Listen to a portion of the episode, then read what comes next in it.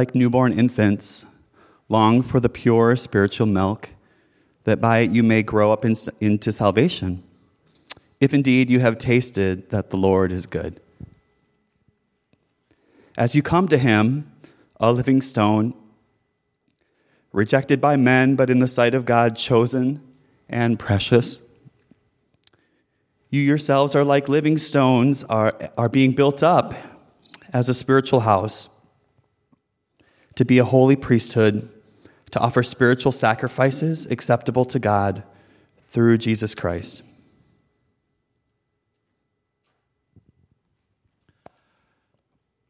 Thank you for your warm introduction. I don't know, um, I'm humbled by it. I don't know if it's deserved, but I'm humbled by it. Uh, here's, here's what I am not uh, I'm, I don't know that I am the one who can interpret all the things that are going on in our world collectively or your world individually. I don't know if I have uh, a word specifically for you today, but I think the Holy Spirit does. And so I'm going to be faithful as best I can to uh, share a few reflections. Um, I, I, right now, am having trouble even figuring out how to staff Carlson Hall, the building I'm tasked with, with student leaders for next year. I'm not sure what my university is going to look like, the people I work alongside. Um, I don't know how many students will populate my rooms. I hope a lot. The more the merrier. If you're a guest on campus today, welcome. Come here. Honestly, if, if I felt like, if I felt more comfortable using social media as a platform, I would say to my social media audience, there's never been a better time to be at North Central. Our city is unsafe and unpredictable, and the university is making big decisions and big cuts, and there'll be ripples for a while to come. But there are godly people who are leading that, and there is kingdom work that's happening in this climate. I, I know God's kingdom is bigger than Minneapolis, but I know God's kingdom is here at work in Minneapolis. So I would tell the audience out there, whoever they are, through social media, come to Minneapolis and come to North Central if God's calling you, because He's at work here. So if you're a guest, welcome. But I don't know who will fill my buildings next year, and I don't know what the future will hold. Um, but I do know a few things. Um, I know that we stand on His word. I know that He's been faithful in my life. Um, and I, I trust that He is faithful in your life. Um, in fact, I know He's faithful in your life, but I trust that He will help us see His faithfulness in your life today. And then we will stand on solid things like His word and the witnessed work of, of His Holy Spirit in our lives, individually and collectively. And that will fortify us to make sense of these times and to go forward into them. That's my prayer for today. So,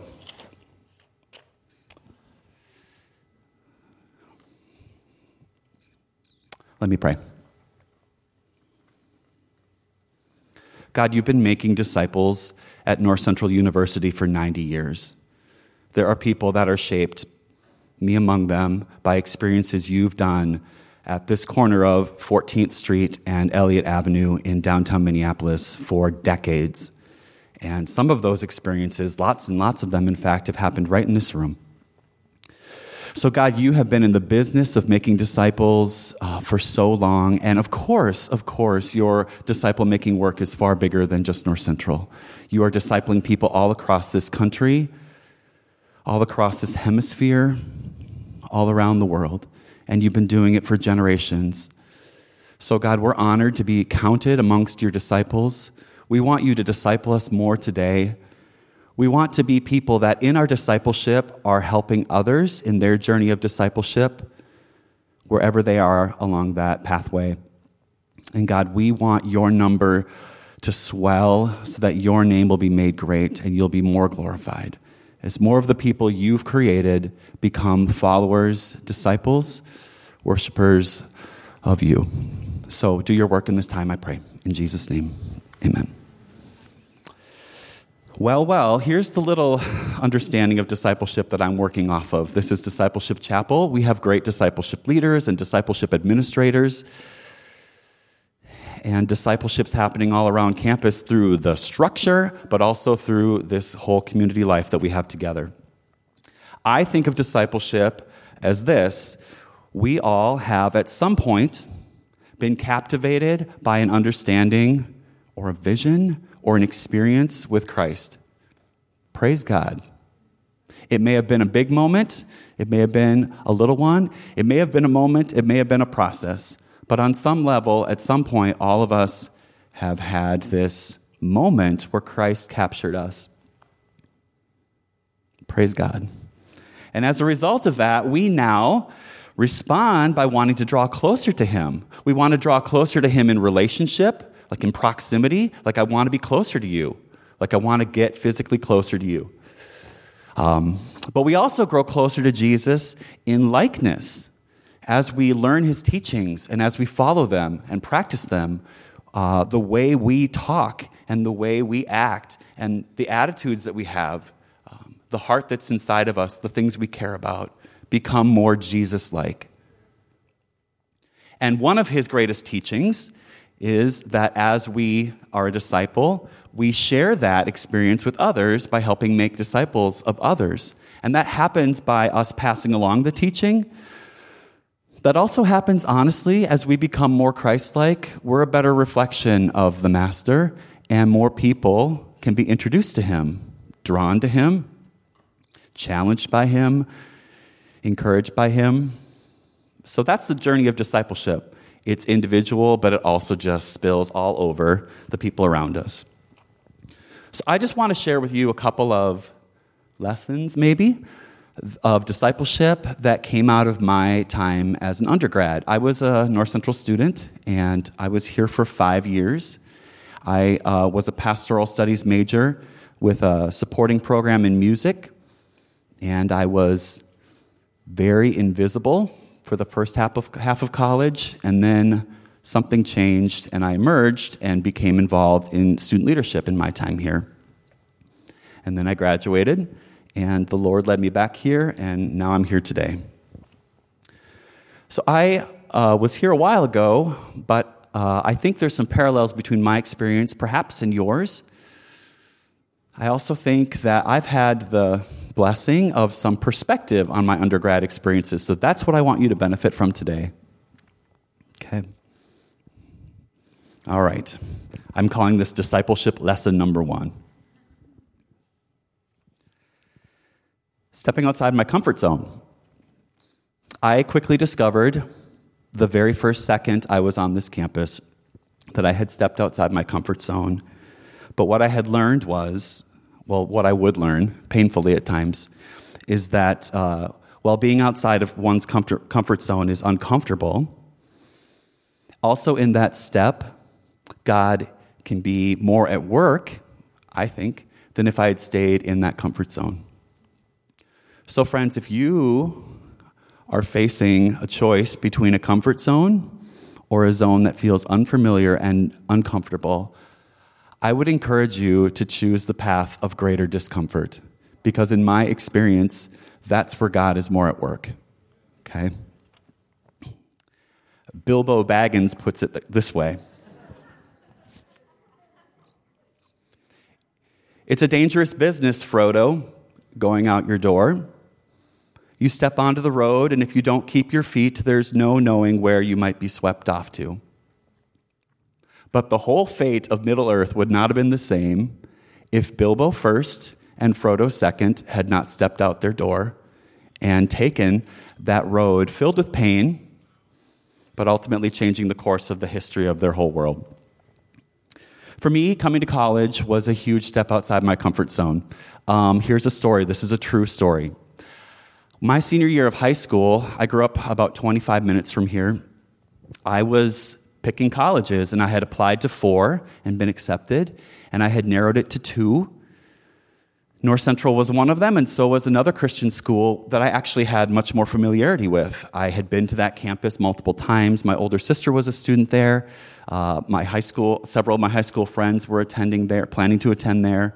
The girl that I was sort of in a something with was also going to be there.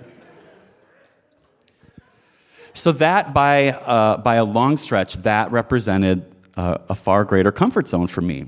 But for some reason, North Central just kept being in the mix, kept being in the mix.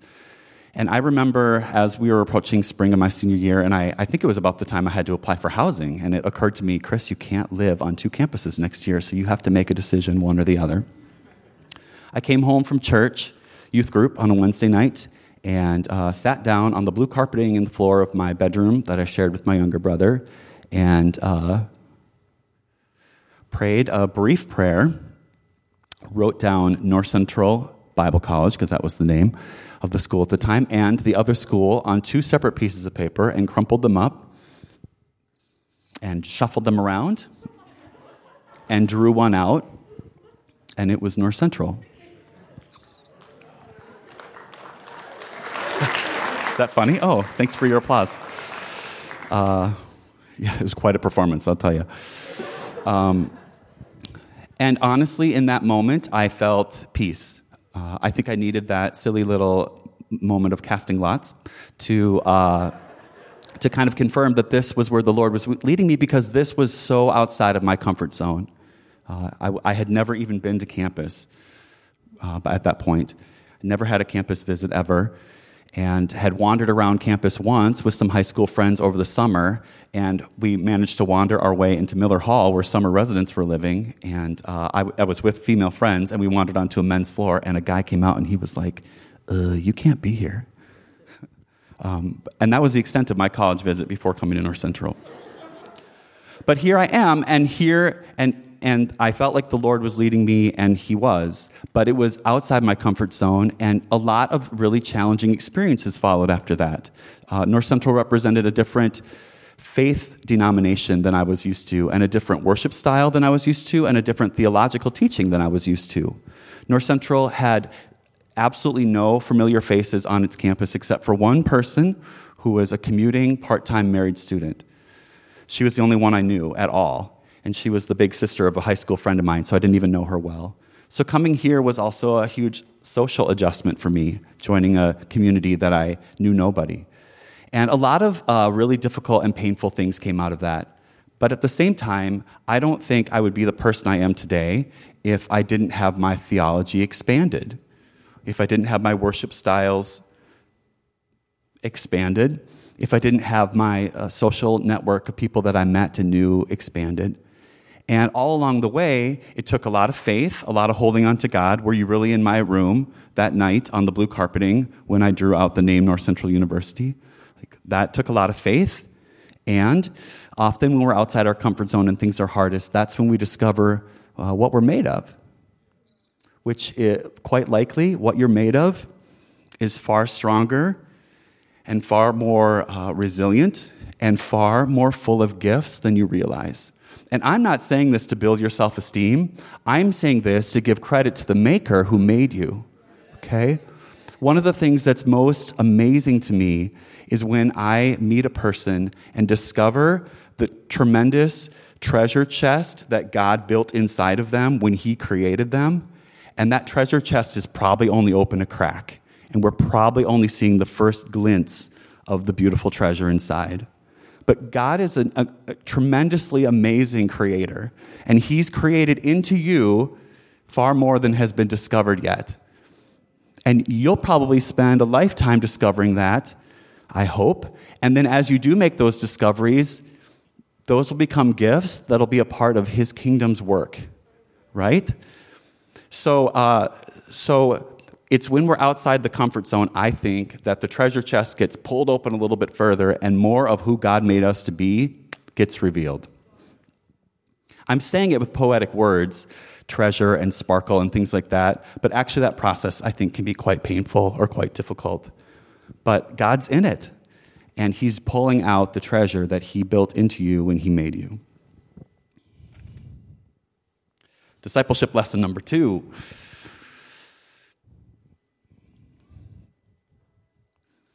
boy, I sure needed people to grow in college. I still need people to grow.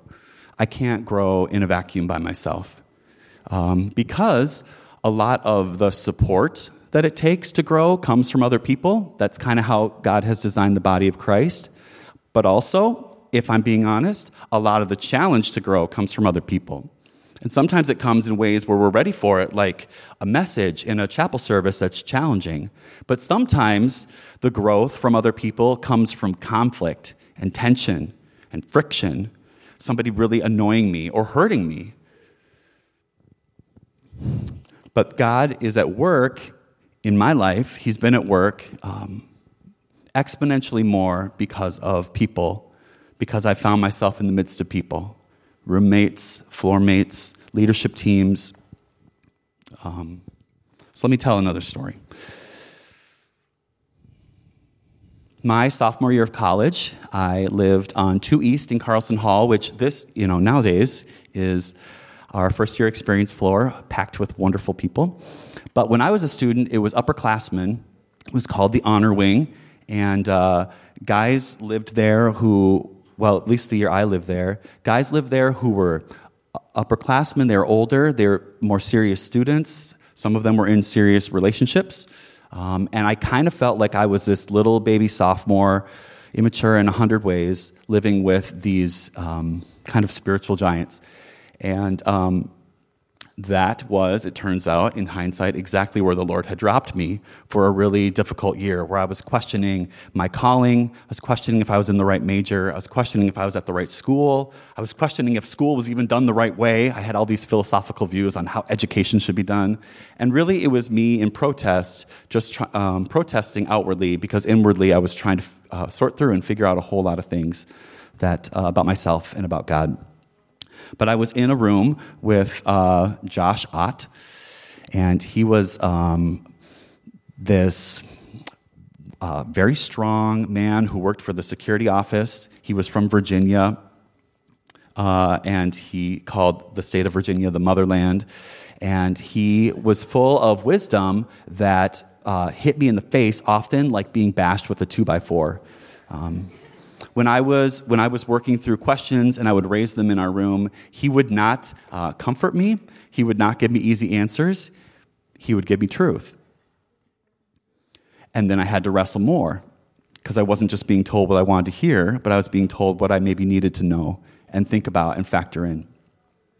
Uh, but that year on 2 East, I remember so distinctly, it was late in the school year, it's probably the second semester, and I came back on the floor um, a little bit late. We were having a prayer meeting at the end of the floor in our lounge, and um, some of the most powerful times of prayer in my whole life were in a lounge at the end of 2 East with the guys I lived with on the floor that year when we would fast and pray together. But I was coming late to that, coming in hot, and uh, I arrived at the door of the lounge. The lounge had a door then, and um, I could hear the guys inside talking about me. And I was so angry. I was so angry, in fact, that I turned around and went back to my room and skipped the rest of the gathering. But here's what they were saying. Made me angry, but it was so good. My roommate Josh was telling the group, guys, can we pray for Chris tonight? He's just been going through a lot. He's working through a lot in his life right now. He's angry at times. Let's pray for him.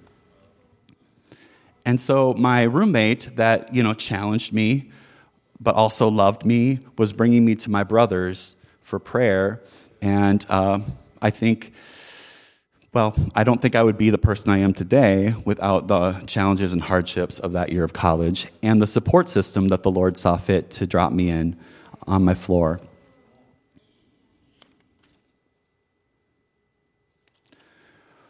Okay, discipleship lesson number three.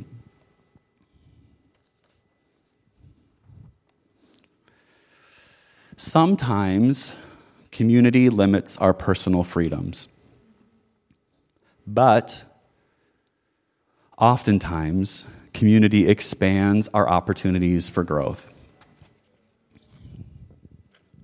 I call this the Chorale Tour Principle. I was a chorale member uh, while I was a student here. I, I, don't really know why I was a part of that group. I don't think I'm that caliber of musician, but I think I, this is what I always said when I was in college. I, I said, I got into chorale on a dry year for male singers, and then once I was in the group, Larry Bach never could get rid of me because I was just there. Uh, so, so I was a part of Chorale, and uh, it was one of the richest parts of my undergrad career. And one of the things that I felt blessed to be a part of with that group was three times when I was in Chorale, we did overseas tours. I got to go to Israel and Italy and Singapore uh, in Chorale. My very first flight on an airplane was from MSP to Chicago O'Hare on my way to Tel Aviv, uh, Israel for our Chorale tour. It's my very first flight. If you come to my house and walk into my living room, on the wall under a frame are the boarding passes from that very first flight in Chorale. Now, when you're in Chorale on tour, you have to do things like load and unload a lot of luggage. And um, I think in a chivalrous way, the tenors and the basses were often responsible for the loading and unloading of all of the luggage on and off the tour bus. I think if you were to talk to a tenor or bass in chorale from the era I was in it at least, uh, we could tell you specific individuals that had humongous suitcases. There was one person in chorale when I was there who had what we called a rolling dresser. Her suitcase was so big. Also, people who loaded and unloaded the bus could probably tell you who was on time and who was always running late. So when we went on chorale tour, you had to work, you had to load and unload. Another thing was we uh, the tour bus would drive into an amazing place, let's say across the causeway into Venice, Italy, and then we'd be given an amount of time uh, a couple of hours, be back at three o'clock, where we could explore the city with friends, shop, get food, experience the culture and the, and the setting. But we had to be back uh, to the tour bus on time. And there were so many times when being back to the bus felt like I had to rush what I was doing or cut short what I was doing. Man, I sure would have liked a couple more hours to wander the streets of Venice or to have a longer gondola ride on the Great Canal. But instead, we had to cut those things short and come back to the tour bus. And it felt like grr, if I weren't on tour with this group, I wouldn't have to be bound by this schedule. But I promise you, I would not have been in Venice, Italy, if I weren't in that group. So, the same group that at times brought limitations to what I got, wanted to do also opened up doors for me that would not have been opened otherwise. And so it is for us, brothers and sisters, being in community whether the community is your floor or your residence hall or campus here at North Central, or the community is a family someday, or places where you'll work or minister, or even it's being in a neighborhood or being a part of a city or a country, there are constraints that come with being in relationship and being in community. But there also are opportunities and blessings that would not be possible apart from being a part of that. And I think that's the way God designed it. He has not designed us for Christianity in a vacuum, but He's designed us for uh, Christ following among others, where we have responsibilities to one another, and also we have great gain because we are doing it together.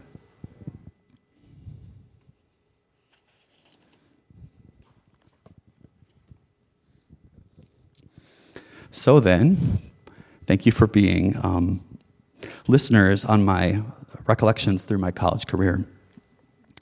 But here's our text that I started with. Like newborn infants, long for the pure spiritual milk, that by it you may grow up in salvation, if indeed you have tasted that the Lord is good. I'm quite confident you have tasted. Recall that sweet taste. It may have been a long time since you tasted it, but you have tasted sweetness. The Lord, in fact, is good. Remember that. And may it stoke up appetite in us to taste again. As you come to Him, the Lord, a living stone rejected by men, but in the sight of God chosen and precious, whose opinion matters more there, not the people who have rejected you, but the one who has called you chosen and precious. You yourselves, like living stones, are being built up, not in a vacuum, but being built up as a spiritual house, to be a holy priesthood, to offer spiritual sacrifices acceptable to God through Jesus Christ. Skipping ahead in our passage here, This is my favorite text in the whole Bible. Verse 9, but you, you are a chosen race, a royal priesthood, a holy nation. There are both opportunities and responsibilities in those titles. You are a chosen race, a royal priesthood, a holy nation, a people for his own possession, that you may proclaim the excellencies of him who called you out of darkness into his marvelous light. Once you were not a people, but now you are God's people. Once you had not received mercy, but now you have received mercy. It's common in our chapel times in past years to have opportunity for response. That's more difficult during COVID. But if you want to stay and pray by yourself or with somebody else, you're welcome to do that. But this is not the only space on our campus where God is at work. So if the Lord has spoken or stirred things in you during this time, there's always people around in this community. At the very least, I'm here to be with you, to pray, to ask questions, to listen, to process, so that your journey through North Central will be at least as, if not more fruitful than anything I've talked about today. There's also opportunities for us to practice our discipleship in the next 24 hours as our community enters into 10 for 10 and we begin to pray and intercede and also learn about and have our minds expanded on the big, big kingdom of God. So if you want to join in any of those hours or even minutes of prayer, some groups are doing that as floors, but you're also welcome as an individual. That time will start in here, and then we'll move to see. Uh, sorry, I think we'll start next door, and then we'll in the Anderson Chapel, and then we'll move to CLC 203 after that. But may the Lord's discipling work in you, which is multiplied when we're gathered together, may His discipling work be done. So that someday, whether you sit on a stool on this stage and get to recollect like I got to, you will have all sorts of stories and tales to tell of God's faithfulness in your life, moving you step by step along this journey of discipleship, ever closer to Him and ever drawing more people along on that journey. So I'm going to pray for you, and then you can be dismissed. Heavenly Father, thank you for this time and space. Thank you for your faithfulness to so many here at North Central over the years. Thank you for your faithfulness to me Thank you for your faithfulness to those in this room, and also those who can't be here today or those who have joined online. You see us all. You have us on a journey. You're still at work. Remind us of the sweet taste that we have experienced with you, and then move us forward. Draw us closer to you, Jesus. Make us more like you. Uh, fill us with your teachings and uh, help us to be better reflections of you, that you might be glorified. We might find our purpose and your kingdom might go forward for your glory. In Jesus' name, amen.